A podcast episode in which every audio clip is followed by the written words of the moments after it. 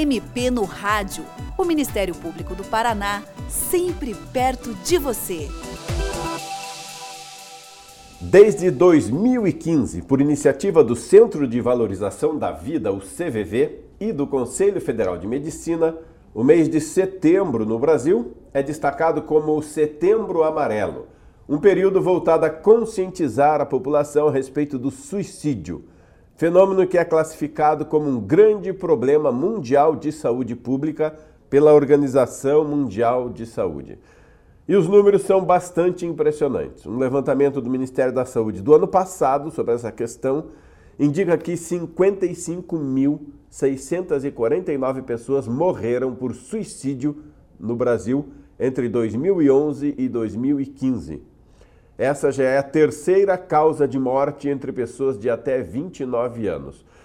Ainda segundo essa pesquisa, entre 2011 e 2016, 48.200 pessoas foram atendidas na rede pública de saúde por tentativa de suicídio e outras 176 mil foram socorridas com lesões autoprovocadas. E isso são só os casos registrados no sistema público de saúde.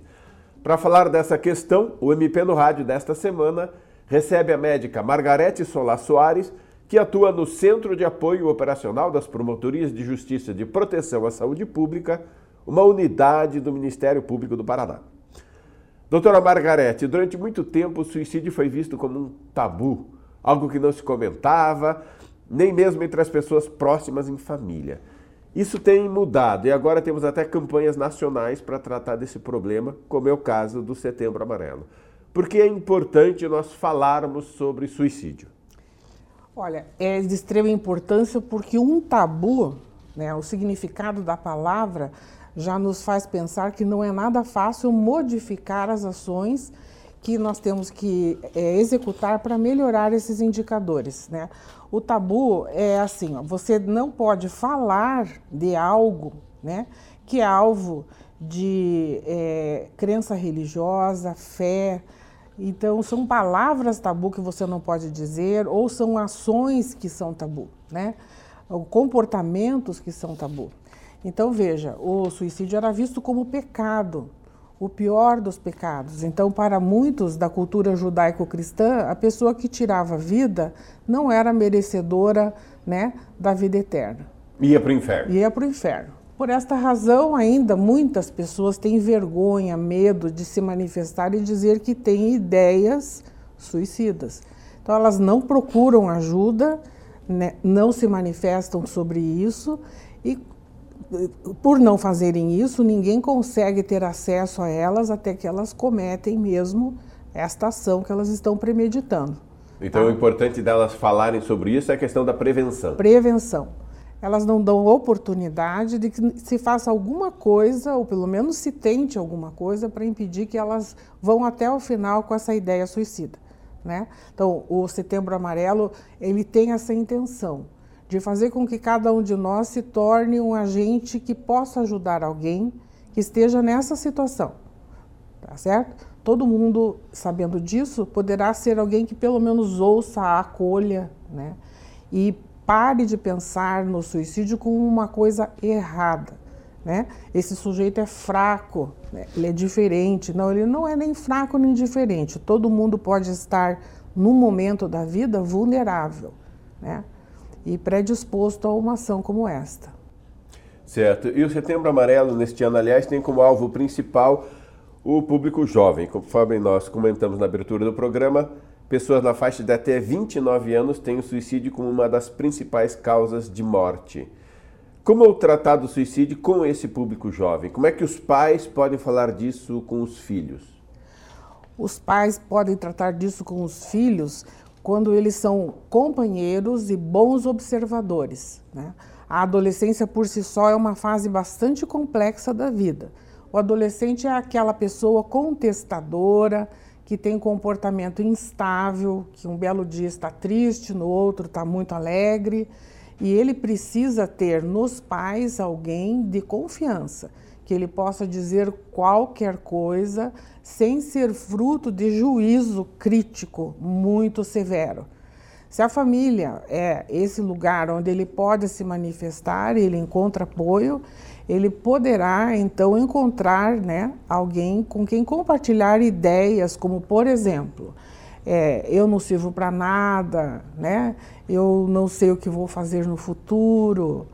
Se ele começa a ter ideias desse tipo, a família tem que ficar alerta mesmo, sabe? Se essas ideias são persistentes, se o adolescente está sofrendo bullying, por exemplo, no colégio, né? se ele tem poucos amigos, se ele fica isolado por tempo demais, a família tem que abrir, né, acender uma luz, né, e ficar de olho, porque esse adolescente corre risco. O que hoje nós temos é adolescente abandonado. Porque se tem a ideia de que ele é um adulto que de fato ele não é. Né? E ele precisa de cuidados, tanto quanto uma criança e talvez até mais, porque ele está na transição. E em ambientes coletivos como escola e trabalho, o que, é que pode ser feito para se tratar adequadamente dessa questão? Porque na família já tem aquela intimidade, é. e nos ambientes coletivos? Pois é, aí nós também temos que pensar que hoje a sociedade é muito egocentrada, né? Cada um cuida somente das suas coisas e não se preocupa muito com o outro. E por isso mesmo os indicadores são estes assustadores aqui que nós estamos vendo. Se a gente se preocupar um pouquinho mais com o colega e perceber que ele está tendo atitudes não usuais, né, que não são normais no dia a dia, e abrir assim a possibilidade dele conversar com você, aí já é o passo número um para que ele possa se manifestar e talvez você consiga ajudá-lo a procurar o passo dois, um serviço de apoio, né? ou é, conversar com um familiar ou um amigo e começar uma rede de apoio para essa pessoa. Doutora Margarete, nós falamos do problema do suicídio entre jovens, mas na verdade isso é um problema que atinge pessoas em todas as faixas etárias, em todas as classes sociais, certo? Existe algum indício de que a pessoa possa estar pensando em tirar a própria vida? A senhora falou aí da, da, da família, na escola, no trabalho. Como é que as pessoas próximas eh, podem perceber um potencial suicida? Bem, as pessoas que têm sabidamente doenças psiquiátricas como drogadição, alcoolismo, né, depressão, ansiedade, pânico, essas pessoas têm maior possibilidade né, de, em momentos críticos da doença, terem realmente ideação suicida, vontade de cometer o suicídio. Ou seja, é, as pessoas nessa situação, uso de drogas, álcool, depressão, é, ansiedade, ansiedade, mas às vezes ela, ela pode já ter um ah. quadro identificado que as pessoas da família, os colegas sabem. E às vezes as pessoas não sabem que ela tem essa doença, às vezes nem ela sabe. Nem ela sabe. Então deve ter algumas características gerais, né? Isso. É um comportamento mais retraído, inabilidade para se relacionar com as pessoas, aquela pessoa que tem dificuldade de ter amigos, né? Pouca rede social, uma pessoa mais isolada, que de repente muda a personalidade, fica irritado, pessimista, deprimido, apático, muda até, por exemplo, em casa, hábito alimentar, o sono, não consegue dormir, né? É, já teve uma tentativa anterior de suicídio, é, começa a dizer que se odeia, que se sente culpado, que não tem valor, que tem vergonha, que teve uma perda recente, uma morte que mexeu muito com ela, um divórcio, uma separação, coisas que foram muito importantes para ela. Emocionalmente fortes. Assim. Muito fortes. A história familiar de suicídio, né? Porque se houve na família, isso também mexe muito com a pessoa, né? É, você vê, de repente, a pessoa quer concluir todos os seus afazeres e começa a organizar documento, começa a escrever testamento. Hum. Bom, né? Fica de olho aí. Sentimentos de solidão, impotência e desesperança. A pessoa sempre fala que não tem nenhuma perspectiva para o futuro. Bom, é, cartas de despedida, muita gente hum. começa a escrever, sabe? Então, opa. As pessoas que têm doenças físicas crônicas, sabe? Que sabem que não tem cura, também são pessoas predispostas a esse tipo de ideia. Que são doenças, por exemplo, que limitantes ou muito dolorosas, né? e a menção repetida de morte ou suicídio. Muitas pessoas falam sobre isso e as outras não acreditam que ela vá levar isso até o fim. É bom acreditar. E né? do ponto de vista físico, assim, eu já soube de casos de, de, de pessoas que descuidam da, da higiene pessoal, da, isso, isso, é comum também? Isso pode ser é um comum. Pode ser um sintoma, porque isso pode ser uma mudança de atitude, né? Existe o sujeito que é largadão sempre. Bom, hum. tudo bem.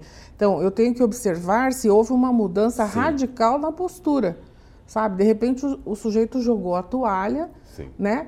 E ele não quer mais saber de nada. Ele nem levanta da cama, ou se levanta, não, não toma banho, sabe? Não se alimenta direito e não quer saber de nada, certo? Bom, o que está ocorrendo ali é que esse sujeito não quer mais saber da vida, né? Então, os familiares, os amigos devem ficar alertas, são sinais claros né, de desistência de viver. Certo. E a pessoa que pensa em suicídio, onde ela pode procurar ajuda para se livrar dessa ideia? Pois é. Ele, ela tem que procurar ajuda, em primeiro lugar, com qualquer pessoa que esteja ao seu alcance. Por isso que é importante essas campanhas para conscientizar-nos a todos de que nós podemos ser o primeiro, é, o primeiro, a primeira pessoa que vai prestar uma ajuda ali escutando, sabe? É, ser um bom ouvido já ajuda. As pessoas às vezes ficam pensando, não, mas eu não posso fazer nada. Eu posso pelo menos escutar, sem fazer juízo de valor. Sim. Porque o fato da pessoa falar sobre esse assunto já diminui bastante a angústia dela. Em seguida, existem telefones aí em Curitiba, a gente tem o Centro de Valorização da Vida, com um telefone curitibano aí que é 41 33 42 41 11. Né? 3342 41 11. E tem um número geral que é o 188. Tá? 188, certo. Isso que funciona é no Brasil inteiro. No Brasil inteiro. Olha, bota esse, essa pessoa com esse telefone para conversar com alguém que é habilitado em ouvi-lo, não é? E que pode ajudá-lo. É uma ideia boa. Outra ideia, as unidades de saúde, os CAPs, né? Eles deveriam estar aptos também a receber esta pessoa e encaminhar ou para ambulatórios de psiquiatria, psicologia, o próprio CAPS, né? Que é o Centro de Atenção Psicossocial, onde essa pessoa será ouvida, né? será verificado qual é o grau de risco que ela tem, se existem comorbidades, como disse para você, há doenças psiquiátricas Sim. em que isso é indicativo né, de que a pessoa possa trans, ter transtorno bipolar, ter depressão, ser um ansioso, né, precisar de medicação, certo? De orientação e acompanhamento. São então, questões que podem ser tratadas. Tratadas. Tratadas e devem ser acompanhadas. Essa pessoa tem que entrar numa rede de apoio. Né? Ela tem que estar dentro de um radar, que a gente costuma usar esse termo, para que ela não fique isolada.